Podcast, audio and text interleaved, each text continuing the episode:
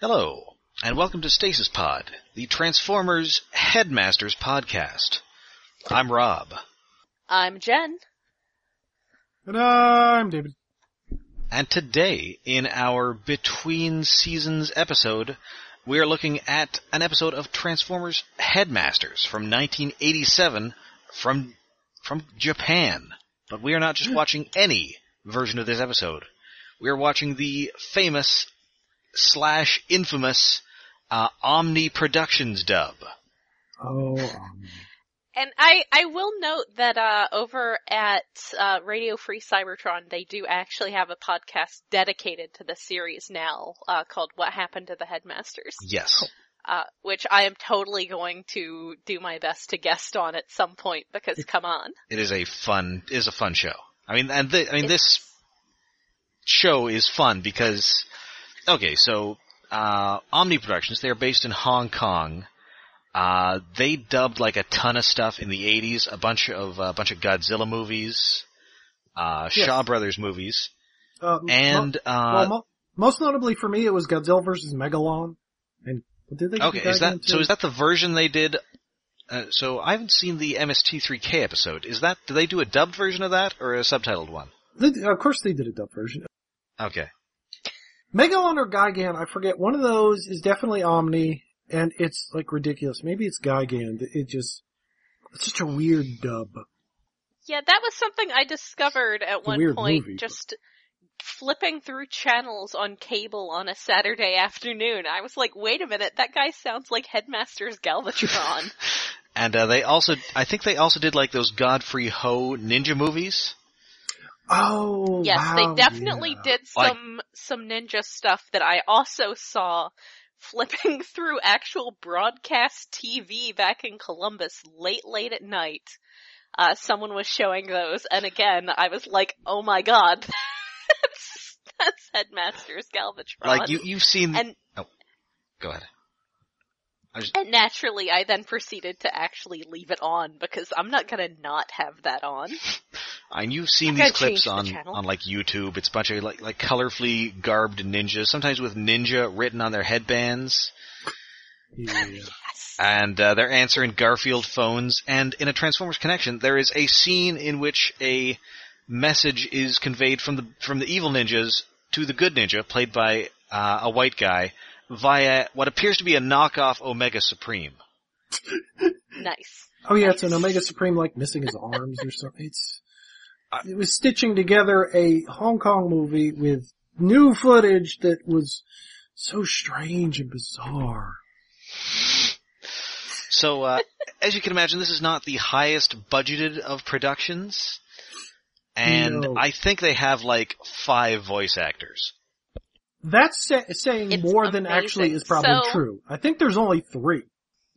Well, th- there are definitely at least two men and there's a so woman. This, Yes. Well, well, one of them they have to have a woman to be Arcee, Daniel, and uh, Carly. It's the, uh, it's the He-Man principle. You need to have at least one woman and she will have to do all of the, uh, all the lady parts. Well, to be fair, that's kind of the Yes. Transformers too. G GI Joe, I think had more two. Oh, Maybe? G- G- I like Scarlett, Lady Jaye, and the Baroness. Those were all like three different women. oh, okay. Well, uh, I don't think there was a lot of doubling up in G1. Uh, Susan Blue didn't really, I mean, apart from like maybe one-off background characters who get like a scream or something, uh, for the most part, uh, they, they would actually have different people being different characters. Susan Blue wasn't really anybody until she was Arcee. Uh, Morgan Lofting was in, uh, the early stuff, I believe is Carly and, Yeah. uh, yeah, so for the most part, they didn't really have a lot more overlap than your average, you know, Batman getting Kevin Conroy to do that one guy up in a blimp who has two lines. And who just kind of sounds like drunk Bruce Wayne. yeah, yeah. So this particular, now I, I first came to know Headmasters, the dub, uh, and this is sort of why I, I am very much a, uh, a, a big proponent of this series. Uh, when I was in high school in the mid 90s, a friend of mine who, uh, did some stuff with my fanzine, uh, Sean Ryan, he sent me a copy of a VHS tape that he had gotten from someone else. So this is all already like several generations of copies. Uh, that had four raw Japanese Headmasters episodes. One English one, which is the episode called Life Can Be Sacrificed for Peace on Earth, which you know is the episode title because at the beginning the guy goes, Life can be sacrificed for peace on Earth. And, uh, and then four dubbed episodes of Victory, uh, which gave me my soft spot for Victory, and the dubs were not quite as hilarious. Uh, but, but yes, uh, this, the episode we're going to watch today, uh, comes from a DVD that I picked up in England in the mid-aughts. So 2005, 2006. Uh, it has four episodes on it, and, uh, in keeping with that, the cover art has Star Saber on it. Uh, who we will call Sir not appearing on this DVD, except in the opening credits, because every episode has the Victory opening credits, which really seems unfair. Because Victory is, I mean, better than this. Yeah, and, and it got my Uh, hopes. I mean, I'm just I'm just gonna say here that it, it just Yeah. kind of amazes me how stuff like this was able to like get around the world pre-internet, where you'd have, you'd have Well, that, I know, and that was, like physical that's all you had to do. You did fan subs. You might as well be monks exchanging illuminated manuscripts. Yeah, manuscripts. tape trading. yeah, people, it was really cool. It was really interesting being involved with stuff in those days because you would find out about stuff like the Unicron prototype from G1 because someone had a, someone sent you a photocopied picture of it from like something. And, uh, and, and yeah, it was, it was kind of neat. I'll say that when I went to, when I, I took this tape with me a couple times to BotCons. Uh, it, at BotCon 96, which is sort of notorious for not really having any after hours entertainment. But there was cake and water. Uh, what more could you ask for? yes, there was cake, cake and water. At one point, a bunch of us uh, commandeered a TV cart, uh, which those of you who were in school in the 80s and 90s will remember as a thing that existed. But Uh, and it, it existed beyond that at anime conventions well into the aughts. I mean, for our younger viewers, we are, or younger listeners, we are collectively Yeah. one zillion years old. Yeah. We might as well be talking to them about daguerreotypes. but uh, but I brought that. The Daguerreotype. Is that how you pronounce it? Yes, it is. Oh. I so I brought that tape out, and uh, everyone watching it. This was like probably the first time most of them had seen any of the Japanese Transformers stuff, and it was like, oh my god, like just reverent silence. And then a few years later, you know, the internet wasn't quite what it is now, certainly, but there was a lot more communication. But a few years later, I brought it, and the, the reaction was, "This is the most hilarious thing," and it just became this this alt toys Transformers consuming meme factory. Uh, whereas previously, because this was like, I mean, the the uh, the word I would usually use was uh, this was like apocrypha. So it was like, oh my god, this is stuff we've never seen before. Uh, whereas, yeah, now we've, now we've seen it. Now I have, you know, we have DVDs. I know floating around there some, floating out there somewhere, someone did a set that uses, I think at the time it was the Laserdisc video, so it actually is not 12th generation VHS quality. Uh, but with the English, uh, soundtrack. So you can actually get viewable video quality Oh, I don't know. with that soundtrack. That- that and, uh, Kind of feels wrong to me. You should have the grainy video with the bad dub. That's how things work. You should have it so that when the last episode ends, you are dumped into the middle of an episode of Wildcat, which was the experience of of my I mean, tape. they're heroes, not zeros. Yes, so I have heard. Hey, uh, Bob Forward worked on that show. Oh, jeez. So yes, this this DVD has the first six episodes on it, uh, which are Four Soldiers from the Sky, The Tale of the Master Star, the birth of a new leader, the resurrected Billy against the Decepticons, the revolt on Planet Pistol, and the episode that, that I chose to, uh, force upon everyone this time, the evil meteor.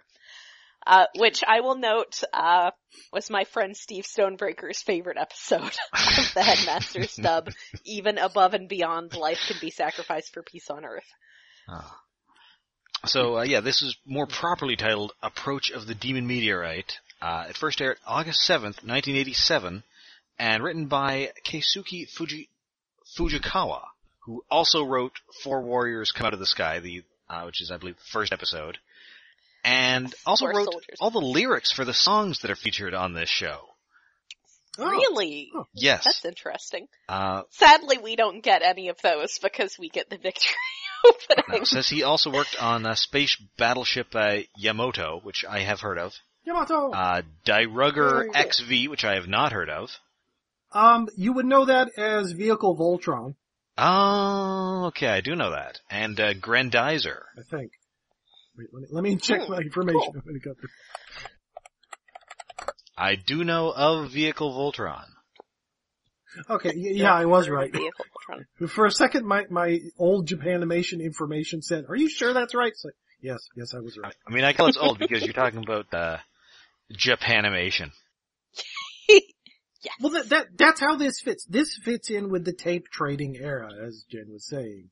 The, the, the fan Yeah, sub things where you would trade fifth generation tapes back and forth, and in the credits they would have personal attacks against people who had slighted the fan subbers.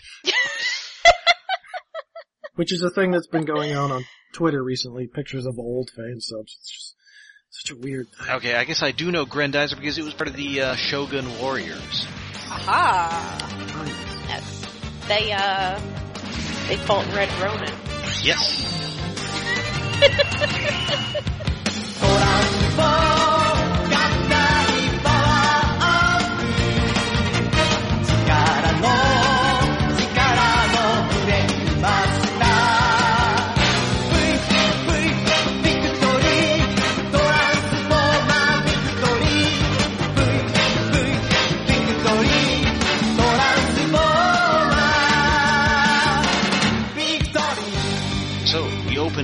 in space, and after that victory intro, which nobody from that intro is appearing in We, this show. we, victory! Uh, no. I, I do like setting the victory opening to my ringtone when I am attending Transformers related events. But uh, I think I, we we know, and we re- learn right away why Jen picked this, this episode because we open with the aerial bots. Yay! Yes. They're on a super stock, like, season three resources shuttle. It's like the most basic Autobot shuttle. Which I guess is fine. I mean, they have those. But uh, it turns out for a bunch of guys who turn into jets, they are not good at actually flying things. Because this meteor speeds right towards them and they're all, hey, don't worry about it. And then, wait, is it going right towards us? When it is obviously going right towards them. Yes. And, And- thus and- begins the mispronunciations. They, they call it an exhibition ship. Yes. yes, the exhibition ship. You know, for the exhibition. And they get, either it is bending them out of shape or they are super high right now. it does kind of have that, like, you kind of see that as being like the beginning of, of like one of those psychedelic sequences you get in things sometimes to Like- indicate that the characters are super high right now. Like, I'm pretty sure White Rabbit is about to start playing. Pretty much, pretty much. One meteor makes you bendy and another.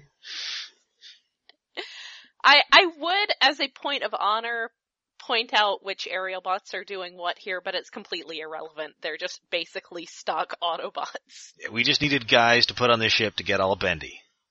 Yes. To get all bent out of shape. And I think this is where we can note that everybody is Australian. Yeah, I Kinda- don't know. Like, Weird. do we know where Omni Productions was headquartered? Hong Kong. It was in Hong Okay. Kong, but they had 'Cause English everyone speakers, has but that only sort of sorta. yeah, these sort of odd like non-committal accents that just don't sound like they belong to anywhere in particular. But Australian is probably the closest. Yeah.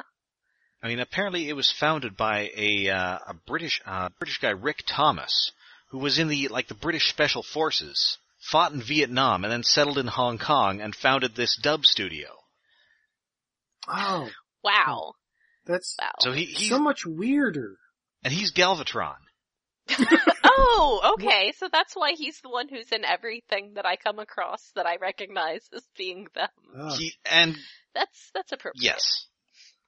I mean, I figure, you know, if you're in Hong Kong, the English-speaking people you're going to get are either Australians or or British people. Yeah, predominantly, but but No, they're going, trying for going a back over accentless thing, and it's not quite working. Going over the opening here again. I will point out that it's it's Fireflight who uh, draws attention to the meteor by going, "Hey, what's that? hey, what's that?" Yeah, the the translation is. It's not good. I think it's largely literal, probably, but it's so literal it's dull I mean, it's or mad. It's not just the translation; it's the acting is terrible. Oh yes. yeah, the acting is All terrible. of the acting is just super bland. Like the ship starts bending, and they're just like, "Oh no, the ship's bending." But my, my absolute favorite part of the voice acting, we don't see it with the aerobots, but we see it later on. Every character who has like a faceplate, like uh, like Chrome Dome, who we see later. Uh, they oh god, Goldbug. Goldbug's voice is so bad. because they're they just interpret that as they do the voice acting with their hand over their mouth. they all just talk like this when they don't when they have a face mask. Listen, I want to hear these guys redub uh, The Dark Knight Rises. Crashing this plane with no survivors. Yeah, it, it's like th- there's not enough energy or action. Like, like our beloved non-diegetic Bane, like he's projecting while covering his mouth effectively, so he sounds impressive, but not in the movie. This this is just like, yeah, I'm bored. There's something outside the window. It doesn't matter who we are. I what mean, matters I- is our plan. I I will have to see if I can get like at least this one episode to stick on YouTube for for some amount of time.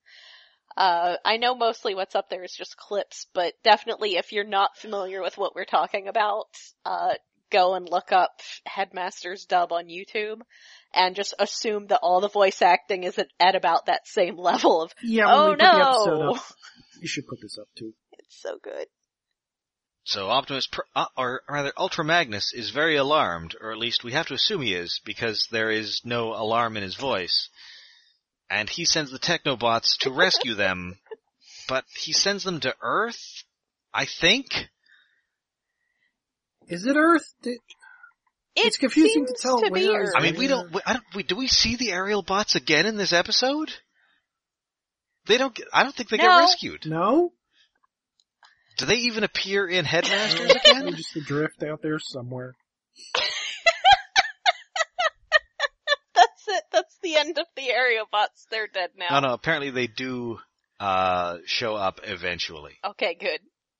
Cause I would be a lot, I would be kinda disappointed about that. That would Well, be kinda because that's kind of what happens to them in the rebirth too. They'll get uh, shot up by Sixshot, and then that's the last we see of them. Yeah, but then everyone gets brought back to life true. at the end of that. Anyway, so There is more than one parallel with Rebirth in this episode though, which we will eventually get to. yes. So yeah, Ultra Magnus sends out the Technobots, and uh, we cut back to Char, uh, the barren uh, lava encased planet that uh, we first saw back in Five Faces of Darkness. Yeah, which is where they seem to hang out in Headmasters most of the time when they're not, I don't know, doing other things. Galvatron's very Like showing up on Earth and making stupid threats. Yes. So yeah, they this this uh, this asteroid is a Decepticon weapon and is being sent to the Autobot base on Sydnia. Y- Yeah, what? I don't know what the deal is with Sydney. I mean, I guess it's all a bunch of just, Australians. you know. So it's uh, Yeah, uh that is apparently Although, that's where that's they apparently live. according to the wiki, it's Ah. Athenia? it is Athenia, yes, which is the planet also from Five Faces of Darkness, where Uh, the Autobots have the Galactic Olympics. But somehow that becomes Sydney in Oh. this, and, and at one point, Galvatron shouts to get Scorch. Who's Scorch? I have no idea. I assume they mean s- scourge, just they don't know how to pronounce things like people. But they never say his name ever again in the episode. So, like, there's a few instances of that, and when somebody says somebody's name, and I'm like, who is that? They're not on screen. What are you talking about? You mean like Billy or Spaceship Bruce? Yeah, we should get into we Oh, should get into oh, the names Spaceship Bru- here. So uh Oh. Well, they they never actually say Billy in this episode. Billy No. talks. We Billy. they do call Spike Wick No. they call, do call Spike Sparkle a whole bunch of times. Oh yeah. Wait, is was Yes. Billy Blurr or Blaster? I can't. Billy is Blaster, Blurr is Wally, Oh right. which I think Blurr. something which I think they m- might have come from like a misinterpretation of an English script where Wally Burr played Burr. Yeah, it has to be. Yeah, that's the only us that's the only thing that I can think of any connection with Blurr and the name Wally is that Wally Burr's name would have been credited somewhere in some of this and maybe they got confused. Uh, g- g- your guess is as good as mine with Spaceship Bruce, though. yeah, what, what, what? I, I have that in large letters with exclamation points and question marks. I have it with little hearts drawn around it because I love it. It's adorable, but it's like out of nowhere. Spaceship Bruce And uh, it's not in this episode, but there's an episode I think fairly early on where Soundwave gets destroyed and brought back as Sound Blaster, and he's referred to as New Soundwave. Yes, just exclusively just new Soundwave. It's pretty, it's pretty great. Uh, yes, apparently the resurrected Billy fights the Decepticons because that's the name of that other episode. It was back in the Apocrypha days of the fandom, it was considered, okay, Headmasters was considered super edgy. And one of the super edgy things that people got really excited about uh, was Blaster and Soundwave fighting to the Yeah, death. I know, cause I remember hearing about this cause I never saw these tapes. It's like, ooh, it's awesome. Sound, Soundwave and Blaster blow the crap out of each other. It's so great. And then you finally see it, it's like, wow, this is stupid. They punch each other a couple of times and they fall down. And then they get brought right back and then like, is it the next episode? Yeah, Code of Hero it is not. That's the thing that no one ever mentioned when they would talk about how edgy Headmasters was, was that they just get brought right back. And it's like, okay then. Also people thought Victory was edgy, and I'm like, I, I don't, I don't know. Victory might be better than I mean, this. I guess some characters die at the end because it's it's the the common like the regular anime arc where all the bad guys either die in the last couple episodes or are redeemed. So, I mean, that's not that edgy. I'm sorry, 1995 Transformers fandom, that's not that edgy. But uh, believe it or not, in like uh, Meanwhile, back on the planet Cyberdon. yeah, Cyberton. Occasionally Cyberdon, but Yes. mostly Cyberton. It's Cyberdon at least once. I believe that's the robot version of the guy who really wanted that Headmaster Arcee. Yes. yes. So yeah, the Technobots have been sent out uh, as a rescue team to Earth? Question mark. And then somebody starts shooting him, and then they think, "Hey, it can't be the Decepticons. The Decepticons wouldn't have the brains to shoot at us from on top of a cliff." Wait, now, before they say that, before they accuse the Decepticons of being stupid, one of them points out, they're, they're discussing the nature of this meteor. And one of them points out that, you know, it's a very big universe. It could be a rogue meteor. Yes.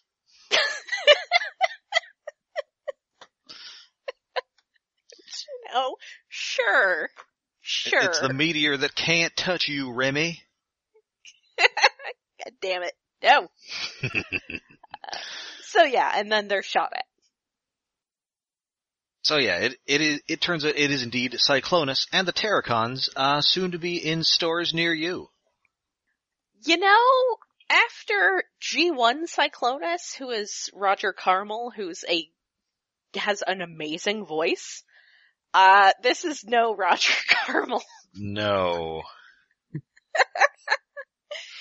So It's, it's a very disappointing cycle. I'm just going to imagine this is what he sounds like in Lost Light. Oh no. Although honestly, Roger Carmel also kind of works for that.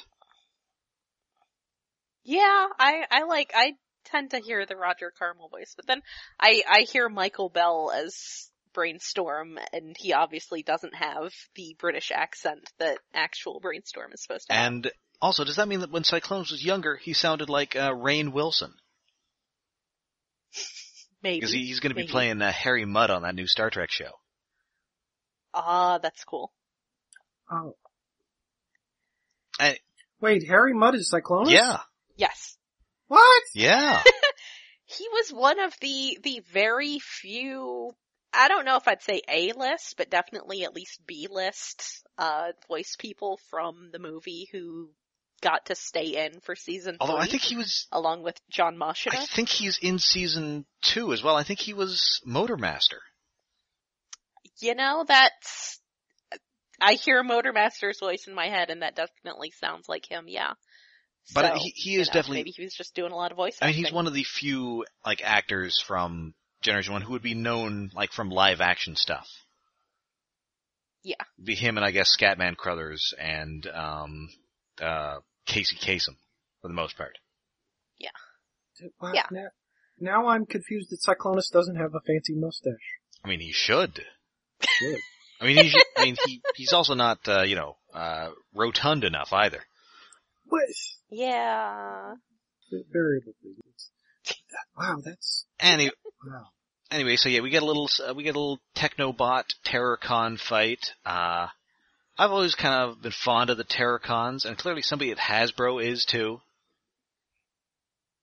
Yeah. Doing them again. Well, I mean, it took them a while, but they Yeah. are making some pretty sweet Terrorcons now. Well, we also got them for, uh, Transformers Prime in, uh, Beast Hunters.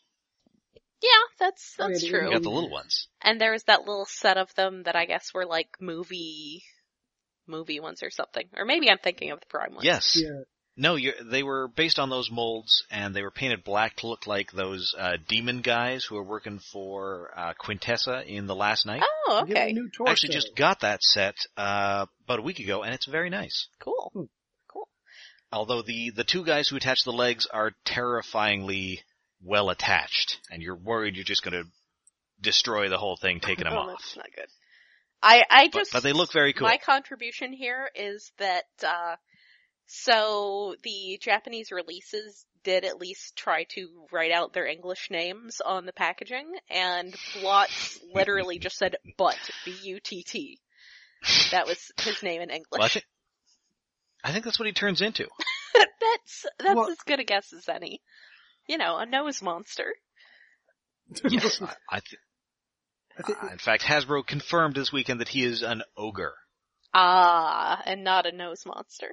not a nose monster or I guess- a butt. I guess Pokemon has cornered the market on nose monsters now. Wait, is is there a, like a Pokemon who's a nose? It's a rock nose. His name is Nosepass. What? I thought that was supposed Okay, to look like a Moai statue. You think I'm making I this up, don't you? one. I assume you defeat him with cocaine. That, you know, that would be a good idea. They should try that. Anyway, so so they fight. Uh, we the Autobots send reinforcements in Spaceship Bruce, uh, and of course the Autobots led by Rodimus Prime. And they talk about how they have to make sure the meteor doesn't hit Cyberton because Cyberton is the nerve center for the mothership. Yeah, What? I don't know what that means. I don't think they did either. Also, this is there. There were a couple things that I noticed in this this watching that I didn't notice previously, and one of them I would have no reason to have noticed previously. So Blurr does not talk fast. No. No. I've realized that he's basically Morty from Rick and Morty. He's just like, oh geez, Rodimus. Yeah. Oh geez, that meteor, that meteor's gonna hit us. he's just really like whiny. And, and yeah, he just, he just sounds like Morty. Like, Well, now, now I just kind of wish that uh, like Kup was a drunker and surlier. Ah, I'm gonna rate that. Uh, Blair, you gotta, you gotta, gotta get that out of here. You gotta, I can't be dealing with that right now. I'm busy. Uh, Well, we we were uh we were already discussing uh how uh Lost Light Rick and Morty would just be brainstorm and tailgate. uh, Yeah, but I think Brainstorm has more self-awareness. Well, yeah. anyway, so we, uh, we see the rest of the Autobot cast here, and, uh, we also, uh, meet everybody's favorite, uh, Daniel Witwicky.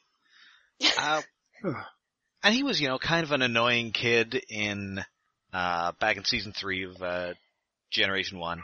And he has apparently, like, de-aged by a couple years here.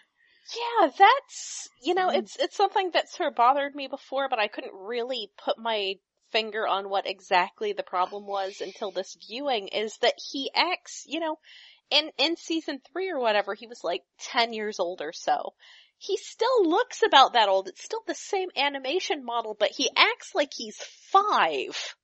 Yeah. Like what the And hell? also- Did they drop him on his head? Is, is that they what might- happens when you're constantly adventuring with giant robots? Is he just has brain damage now? Also, Wheelie's just an asshole. And also Wheelie is, I think, a lady. Yeah, Uh, not, Maybe a Scottish lady. Well, I don't think Wheelie it's is a actually lady trying to to be, sound like an old man, but it, I I don't mean, think it's Wheelie not, is but- supposed to be female, but Will, No, but- Wheelie's voice person does seem to be female, yes. Much like Mhm. Daniel's is clearly just a woman. And it is, and I mean, I know it's not the same actor, but the dubbing performance on Daniel really reminds me of the kid from Pod People, It's, it's not good. which I guess makes Wheelie Trumpy. I have not seen this, but I will take your word for it. Oh, it's a, it's a mystery science theater, uh, classic. Ah, okay. It's, I think, Rings a bell. uh, like a Spanish movie that's kind of dubbed into English. I- More or less. Sort It- of like this is. It's like if E.T. had a mother who was just out in the woods eating people. Great. I mean, it's a, it's a great episode, but, uh, it's a bad movie. oh, it's French and Spanish. That almost explains the weirdness. I mean, one might even say that, uh, somebody sent them a, this cheesy movie, the worst they could find. Huh. What a concept. They could do a whole so- series like that. Yeah, gee, they could even bring it back later. Yeah. Anyway, so, uh, we've got a bigger fight on Earth. The, the Autobot headmasters are there, or sorry, the Decepticon headmasters are there. Scourge is there. Scourge is super sassy for some reason. You know, as he's known for being. Hmm. At, at some point, Galvatron declares, darn it, they must die. Yes. But in such a way, it's like, darn it, they must die. It's no enthusiasm. He's just tired, which i- is really entertaining, but it's odd. Yes. I've also got somebody saying devoured by Milo here at some point. So they, they call the asteroid Milo, or the meteorite Milo. And I- this is the way that it goes. Galvatron mentions, you know, they, they will be devoured by Milo, and, and one of the headmasters, maybe Weirdwolf, is like, Milo, what's that? And he says, well, that's the name I've given to the meteorite. I've also created another one. I named it Otis. it's like, okay, Galvatron.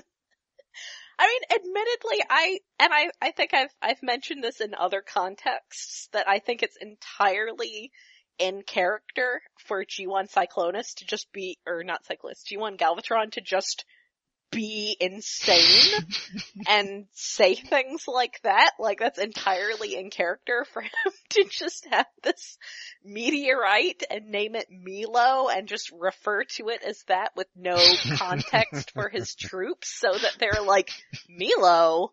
He's like, well, that's the name I've given to the meteorite. But hey, the, the, It's like, okay then. It just comes so out of nowhere and it's such a stupid name. It's just one of those moments where you have to pause it and go, what the hell was that? uh, I love the headmaster stuff. So yeah, the Decep- the Decepticon headmasters is That's Skullcruncher, Mindwipe, and Weirdwolf. But good news, the Autobots have sent reinforcements. But bad news, it's the Throttlebots. yeah, good job. I mean, I'm Also, at some point, someone in my notes, I've pointed out that someone says, "I'm really excited now." Just thanks for letting us know. Yeah, so we've got we've got Chase, the red car, Freeway, the blue car, Goldbug, who is sometimes Bumblebee, and I assume is here. We've got Rollbar, who's a Jeep, Searchlight, who is a who is a white car, and Wideload, who is a teensy dump truck. and there is a fight that has that has one cool moment. I I like when Skullcruncher turn transforms to Gator mode and just grabs Rollbar and slams him down in his jaws. That's kind of cool. Yeah, it, There's a lot of, and I think this is something that the, the wiki actually points out, that they call out, is that there's a lot more physical fighting in Headmasters than there really tended to be in the American series, which tended to just be people shooting at And also, other. there's this weird peppy music playing. yes, da da. Da, da, da. It's, I mean, it's a, it's a variation on the opening credits music, which we would not have heard because we got the victory opening instead. It sounds like like 80s aerobic show music. Yes. So the uh, the tech the thr- the throttle bots get beaten because they're the throttle bots. Uh, Poor guys. S- Spaceship Bruce shows up. The uh, the Autobot headmasters uh, come out. So that's Highbrow, Chrome Dome, Brainstorm, and Hardhead. So I don't think we clarified that, but Spaceship Bruce is basically just Fortress Maximus's spaceship mode. Yes. Uh, because that part Yeah. is not I'm not even sentient. sure. It's really just sort of, you know, the thing that Cerebros combines with, or Fortress in this case. Uh, so it's, you know, referred to as a spaceship rather than a person, but for some reason its name is Bruce. I mean this this animation is mostly not good. Yes! That is, Yeah, that is it's- generous. it's real cheap. There, there's like a lot of bits where it's like you can obviously see skipped frames, people just jumping. Like it's a step below Generation One, which did not have great animation in the first place. Yeah. No, it, I mean, Takara obviously wanted to continue doing a series, but they either didn't really have a lot of money for it or didn't actually care that much. Well, I assume Yeah, it was a case of like it used to be that you know they'd put in some money and Hasbro would put in some money, Yeah. but since fair. Hasbro And- wasn't showing it in the U.S. anymore, uh, Takara was on their own. And also, I mean, it's, it's also fair to point out that, I mean, that was Sunbow, and Sunbow was basically like owned by Marvel, uh, who was almost entirely responsible for getting the show put together, for producing the show. Uh, so, yeah, there's, there's money stuff going on. Yeah. Because I think this is probably around the same time that Marvel was being bought by Roger Corman. Oh, maybe. Oh. Yeah, they were owned by, they were briefly owned by New World Productions, which was, uh, Corman's production company.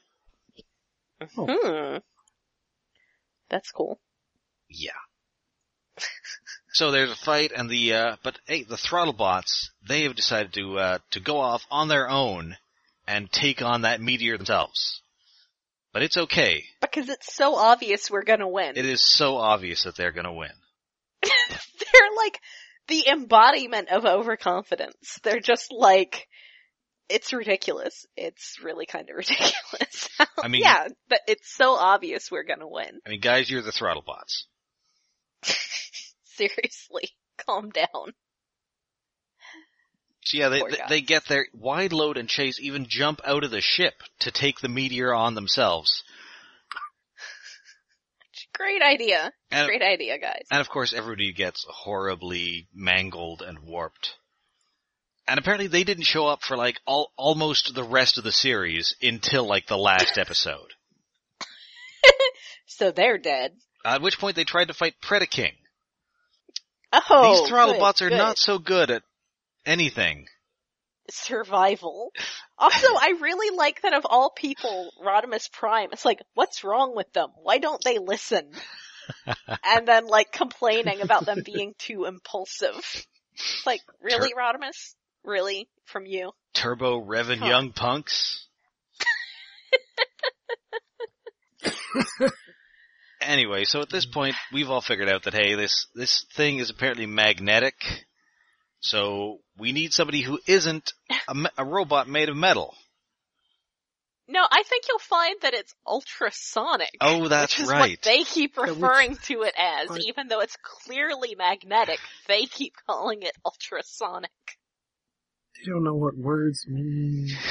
English is hard. Well, speaking of English being hard, I think Wheelie at one point volunteers, and they say no, you are robot transformer.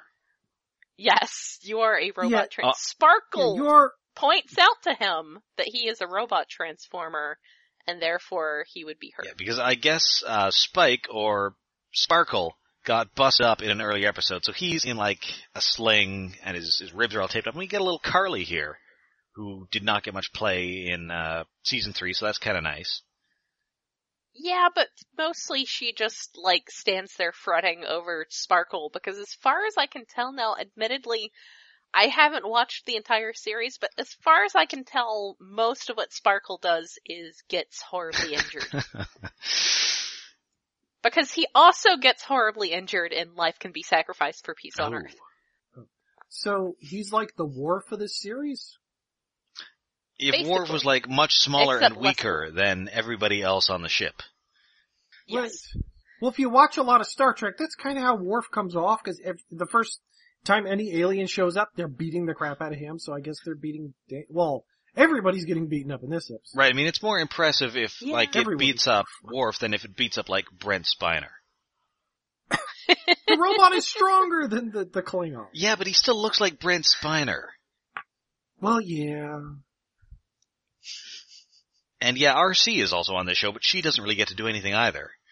No, she just sits around and like comments on whatever's going on with Rodimus Prime. And uh, hey, we get a little name drop from uh, Marissa Fairborn, who I don't think shows up on this show at all. Um, Commander mm, Mer- Yes, Commander Melissa. Melissa, they call her because, I mean, let's be honest, that's the least of their sins. Yes. That one's at least very understandable given, you know, Japanese. And so that, that Not like Sparkle. Sparkle? and so obviously the only answer is to send Daniel, even though Carly is right there. Yeah, you, Yeah. you have to understand, the Headmaster series is deeply profoundly sexist. Oh, I, I, I couldn't tell because everybody's, uh, spends the next ten minutes telling Danny how he's gotta be a man. Which is also something that comes up in Life Can Be Sacrificed for Peace on Earth, in which his dad tells him that men don't cry. Like literally, he tells him that men can't cry. Yeah, now th- there's some serious toxic masculinity going on here. It's really bad. Also child endangerment. And child abuse. Like, like send this grown ass woman into space, not this child. Yeah, seriously. It's not, it's not great. Do you not have a lady size spacesuit? Because you've got a child sized one for some terrifying reason. and it's not even his normal suit. No. Like it's not the No, exosuit it's from the not the movie. I guess that would be made of metal. Yeah, I, yeah, Well, the- they don't mention that, but yeah, one has to assume that maybe this one doesn't have any metal in it, even though they don't Well, they- mention that. They just mention that it's old fashioned and it makes him pout. It's got a helmet and it's a frame and there's a backpack that looks like it has thrusters on it. There should be metal in that suit and it's just so weird and, and we're also It makes him forgetting, pout until they assure him that he is a big boy and then he smiles about it. yeah, but, but also, also, Wheelie's really creepy at him. Oh! You know how to please me, don't you? And then Rodimus is like, ha ha ha, and then super serious face. Honestly, that's kind of a hallmark. so many of forms of child endangerment. That's kind of a hallmark of uh the Headmaster series is ha ha ha and then deadly seriousness. Uh, oh, but before they get on Spaceship Bruce and go into space, and right after the creepy wheelie bit, Spaceship Bruce lands and it knocks Wheelie and Daniel on the ground. Child abuse. And, but before that, there's a really nice looking background that has a moon with giant spikes on it. That did look cool. I like that. I, I yeah, I That assume my that's, this part. must be the part that's not actually Earth. It's Sydney, uh, you know. Yeah, I mean, Sydney. occasionally we get like a really nice background shot in these Sunbow shows that just looks like a prog rock album cover. Yes. Yeah. And it's like that. Yeah. So background artists, you guys get a thumbs up. Nobody else does. No. Yes. It's it's like Transformers the movie, how like the mus you know, Vince DiCola is obviously giving it his all, but like the writers are not so much. Mm, well, the, The background does really good artists here, A plus effort, everyone else is a little less excited. So yeah, they're so Daniel is uh, you know he's about to go on this mission. We're, we're apparently still fighting on. This is apparently Earth according to the wiki. Wh- With the spiky moon? Sure. What? Maybe Yeah, they're- maybe they had to put spikes on it to keep Unicron from eating it. Cause it Oh. just come and chew on it. Ah, too po- too pointy. And just float away. Ah, it's cutting up my mouth like nachos. Oh, and then the salsa so spicy. It's ah, Oh, yeah. you cannot destroy my destiny. And then he explodes from too much spice. Uh, should have stuck to those uh, frozen fish sticks. Yep. Alas.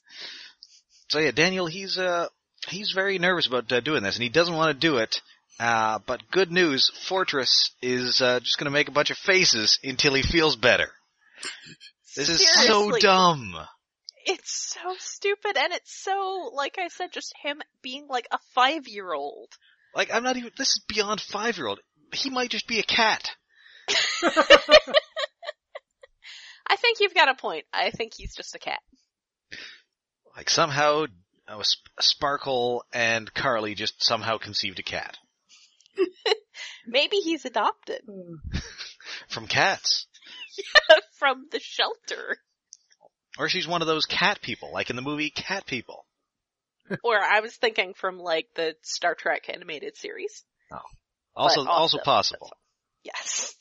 The- wh- which, there are like five different cat species from Star Trek, although I know you're probably talking about M'Ress, who was on the bridge of the animated series. Yes. But why are there so many cat species in, in Star Trek? Because everybody loves cats. Th- There's M'Ress, whatever she is, there's the Kzinti, who I think actually have two different spellings, there's, there's the triple-breasted one from whichever movie that one is. Uh, that's Why? Star Trek V: The Final Frontier, the one Shatner directed. Ah, it's Shatner. Yeah. And then uh, Iman in that uh, sixth one is vaguely feline as well. I mean, I think the answer is just a lot of screenwriters own cats. Yeah. Writers like cats. That's just, that's just how it is. Uh, I really need a new uh, new alien species for this uh, the Star Trek episode I'm writing. What do you think, Kitty? Oh, that's a good idea. Bunch of cat people. Aw. Make 'em like you, kitty. So yeah, Fortress makes a bunch of faces, uh, finally finds one that Daniel likes, but he still thinks, okay, I'm gonna have to go do this thing, even though I'm made of metal and will obviously die. So Wheelie, you're gonna have to be in charge of Spaceship Bruce, which bad. I also, I, I, do obviously it- this almost goes without saying, but Wheelie does not even bother rhyming on this. Yeah, no, he's really like, it's like his characteristic in the American stuff was he rhymes, in this one his characteristic is he is an asshole. Yes. I mean, he just is. He's just a Yeah. jerk. He says you can't back out now, you coward! He calls Daniel a coward! What? Yes. He's being cruel. He's just such a jerk. Like he's All a the child. time. You're, I think, I thought you were also a child, Wheelie. I don't know what's going on here. Yeah, You know I don't. what children are? and that a bunch of, while this is going on, a bunch of the Autobots and Decepticons are fighting in space for basically no reason. But it, there's a ton of just talking back and forth. I, I guess Yeah, one could assume that they're just, uh, you know, the Decepticons are going to protect Milo and Autobots are, you know, protecting Daniel's mission. We had no way of knowing this meteor was a pedophile defending Nazi. Back off. Oh, milkshake meteorite. No. Topical. Oh. Hey! Topical. Well, apparently it's topical all year. Yeah, unfortunately. Wah, wah. Uh, So- no, and, and during the space fight, Galvatron says, "Needle will show you how it's done." Who's Needle? I don't think You know, Needle are- Nose are was you- on the show. No. Arya Stark's not- sword? Excuse me. I mean, obviously. I mean, maybe my best guess is Mind Wipe because that kind of sounds like Needle, no. or unless maybe it's Weird Wolf. I, I could maybe. Who knows? I don't know. No one knows. Anyway, so Daniel gets on this meteor. Uh, he's shot at by a gun that shoots gas at him. In space, I, I don't know. Well, I mean, also keep in mind that their plan was to basically drop Daniel from Spaceship Bruce, have him hover, have it hover over the meteor and drop Daniel onto it, and that is not how gravity works. No. I mean, it must be all those uh, those sonic waves keeping him on there. I guess. I guess so. So he, he rides on an elevator down into the core of this thing. Uh, he can't turn it off, so he just plants a bomb on it. He just jumps off, which again, if you can walk around around on it, I don't think you can just jump off it. No, that's not how gravity works. Like if like Neil Armstrong couldn't just decide to jump off the moon. No. Well, it's a smaller bot. It's it's weird because it should be magnetic gravity waves, but they call it sonics, and it's walk. Who knows? Ultrasonics. So dumb. So so. I think you guys It's really watch anime that sort of makes sense. This is so dumb. But that's the charm. Ah, yes.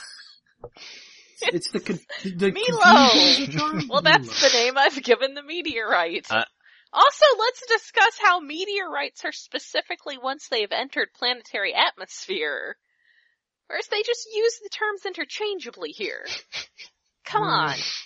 That's just science. Uh, well, it's a good thing that uh, they didn't uh, that they didn't let this uh, meteor destroy them because that would be, of course, another win for Milo. No. Speaking of topical, Seinfeld jokes. No. Yeah. Anyway, so the, this this dumb meteor explodes. Everybody's happy. We get back to Sydney, uh, where Daniel is. You know, They Sydney. just throw him up and down a bunch of times.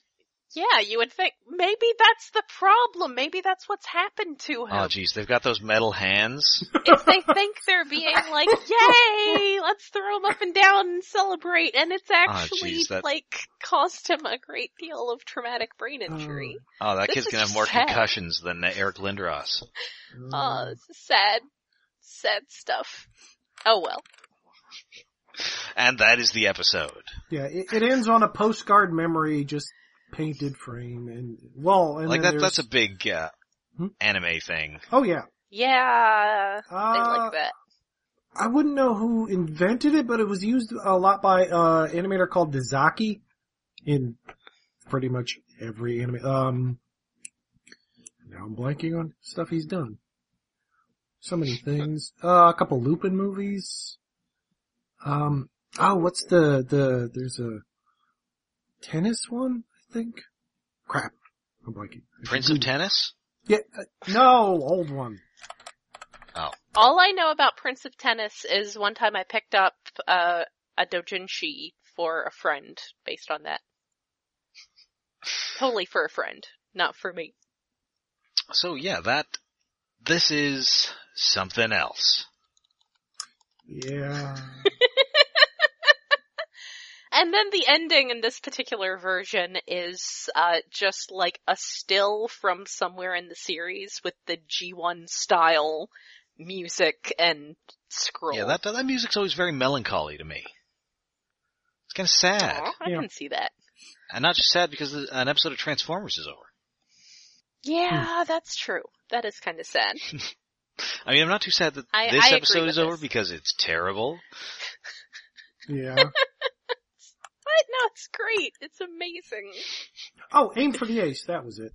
And Rose of Versailles, Space Adventure Cobra, Bionic Six and Mighty Orbots, I didn't really. I thought, but Visionaries. Oh, just a consultant.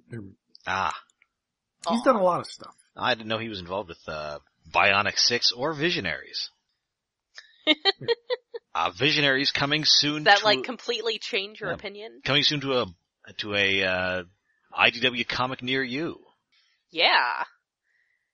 Which is neat. So yeah, this uh, this episode is ridiculous. This whole dub series is ridiculous. Apparently, they did all three Japanese original uh, Generation One series. Yes, Oh, I don't think they ever did Zone, but they did. Zone's uh, only one episode, Headman. isn't it? The, the, Yeah, it's an OVA. yeah, it's it's an The best thing about the Master Force one, I, I would say the Victory one is probably the most boring because the names that they get wrong in that are kind of not that exciting. Like the main kid is named Jan and they call him Mekon for some reason, but that's not like Mekon? hilarious the way Sparkle is. No, just- The best part of the Master Force one is, if you're familiar at all with Master Force, uh, it's basically that year of toys, uh, was released in Japan a bit different. They, they usually had some color variations. And when they did the show, they were completely different characters. Those characters are characters we only ever really saw in the US and UK comics. Uh, it was like Dreadwind and Darkwing, uh, Nightbeat, uh, Power Master Optimus Prime. So, so this was after, you know, well after the show had ended. Uh, but in Japan when they released a lot of them, they were slightly different to significantly different colors, but because they were doing a show, whereas we were just, you know, just had Bob Budiansky writing up bios for a comic, uh, they got a, a very different set of characters. Uh, they got the, the headmasters junior, uh, because the headmasters in Japan, you know, in America, it was actually like a transformer bonded with an organic person in a suit usually. In Japan, they were more like mecha. So the head or the engine part or whatever was the, the person and the robot was just like mecha almost. Uh, so what that resulted in was basically the, the pinnacle of that being a, uh, a small blonde girl named Nightbeat. because his toy happened to get released over there in white and some red and the anime made that the girl. Uh, so, uh, but yeah, so when they translated it, uh, when they dubbed it, they used all the American toy names, uh, even though they were dramatically different characters. So suddenly you have this like kind of washed up, I believe kind of drunk, vaguely abusive truck driver named Optimus Prime. Uh, so, because he was, he was Jinrai, he was just this guy who had found this truck that happened to, I think the way they explained it was it was a body that had been made for Optimus Prime, but never actually, you know, imbued with Optimus Primeness. Uh, so that's why it looked like Optimus Prime, but in the dub they just call him Optimus Prime. Uh, so that's really the funniest part. Uh, I will say also that all of this was, all three of the series were released in the US, uh, on DVD, unfortunately without these English tracks, which is something that I have personally picked on Aaron Archer for making that decision. Because that wasn't how he felt the brand needed to be represented, even though it's hilarious. Uh, so you can get new updated, uh, subtitled versions of all of them, and that was a completely new translation, uh, up to and including Victory's breast force being called chest force, which to me was Oh, the saddest change. Uh, Uh, but, but yes, they, all, all three of those series were done as that dub. Uh, they are not really widely available, uh, but there are ways to, you know, the fandom has kept them alive because they're amazing. Uh, or if you're actually interested in watching the series, uh, I tend to think the Headmasters is the most boring of them, you know, just watching straight. Uh, I, I didn't even pick up that DVD set. I just bought Master Force and Victory. Uh, I have been meaning to go through and rewatch Master Force because in my recollection, and mostly I haven't really watched it much since like the late 90s, but I recall that one being probably, maybe not necessarily the best as a Transformers show, but the best as a show on its own merits. Uh, it's got a lot too much maybe human stuff going on. Uh, too many of the Transformers are actually just people in suits. Uh, though it does have the Pretenders, uh, Metal Hawk, and then everyone else, and that, that is where Overlord comes from. Uh, so that would be worth watching. Uh, Victory is a little more kiddie, uh, a little sillier. Uh, it's definitely, you can sort of see the, the series as a whole, like getting more and more anime as it, Yeah. As the three of the series go on to the point where when you get to Zone, they actually have the Zone Bunny, which is like a little mascot rabbit thing. Uh, which I think has a real name. I don't think it's actually called Zone Bunny, but that's, that's and that also has two like very bishonen uh, teenagers. Yeah, and uh, Victory tends to have like the little uh, commercial breaks, and then the actual ending credits has the super deformed style characters. Uh, you get a lot more like the very cartoony reaction shots.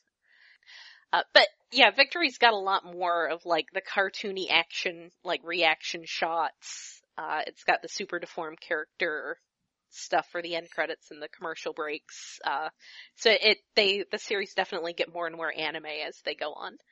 Uh, but, but yeah, the Headmaster's dub will just always be a thing of great pleasure, especially for watching in groups, especially if you've been drinking. So on that note, I think that about does it for our uh, inter-season episode. So please join us next time. We will be uh, covering the first episode of season three, the final season of Transformers Animated Transwarped Part 1. Yay! Ooh. And and for our next between thing, I did rescue my DVDs of Machine Robo and uh, the the Master Force and Victory subs from my storage locker. Ooh. So at me on Twitter. So until then, you can find us all over the internet. We are on Twitter, we're on Tumblr, and we're on Facebook. And we are hosted by the recently migrated iaconunderground.net, uh, where we have a Patreon set up uh, to help pay for increasing hosting costs and other fun things like that. Uh, equipment, maybe, hopefully in the near future. Uh, that is at patreon.com slash iaconunderground. That's right. If you uh, contribute to our Patreon, you can listen to all sorts of uh, bonus episodes. Uh, most recently, we've done uh, some Kemono, some more Kemono Friends, always a fan favorite. And uh, for this spookiest month, October, I believe we'll be doing uh, some of the some of the real Ghostbusters. Yay! Yay. That that's definitely in the uh, the class of stuff that I used to really love but haven't watched for decades. So I will be very curious to see how that goes. So uh, if anybody has any recommendations, uh, we haven't recorded it yet, so uh, please hit us up on the social media. Blow up our mentions with uh, ectoplasm. Except, you know, literally and not as a euphemism. Please. Yes. Yes, please keep that ectoplasm out of our containment unit. Ew. God damn it. Don't think about Dan Aykroyd crossing his eyes. Ugh. ah, think happy thoughts, think happy thoughts. Skull You're- vodka, skull vodka. You're welcome. Nothing but trouble. Ah! No! And, and my torment. So until next time, Spaceship Bruce is taken off. I'm Rob. I'm Jen. And I'm David. Get the power pack.